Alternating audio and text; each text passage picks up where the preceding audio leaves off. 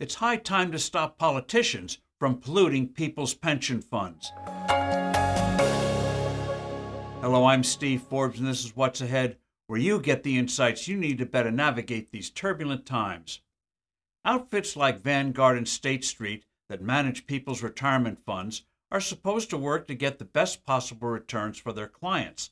That's the law. Unfortunately and alarmingly, the majority of the largest money management firms are ignoring their fiduciary obligations. Politics, not sound business decisions, are too often guiding them when it comes to voting shareholder resolutions.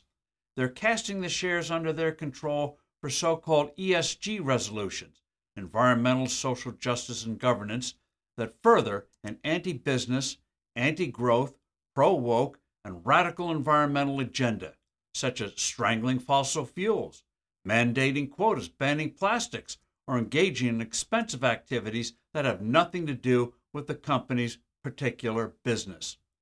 A survey conducted by the Committee to Unleash Prosperity, Disclosure as one of the founders, looked at 4,814 funds to see how proxy votes were cast on 50 of the most outrageous ESG shareholder resolutions in 2022 by the 40 largest money management companies.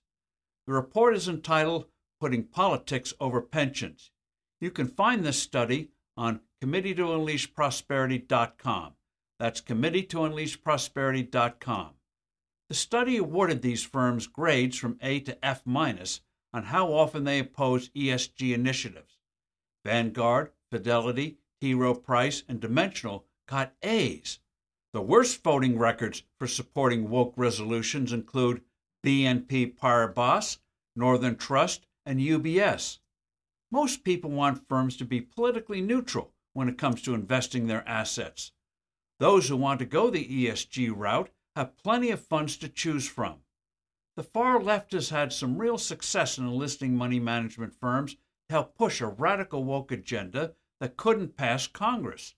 More firms need to take to heart what Vanguard CEO Tim Buckley said on the subject. Quote, We don't believe we should dictate corporate strategy.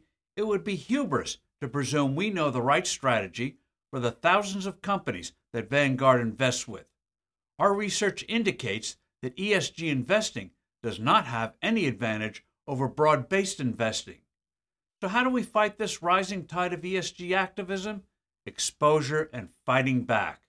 BlackRock founder boss Larry Fink was once an outspoken advocate of using his firm's massive voting power to push a leftist political agenda that he personally thought was correct for the country and the world. The blowback came as state pension funds from Florida and elsewhere pulled assets out of such pro ESG outfits.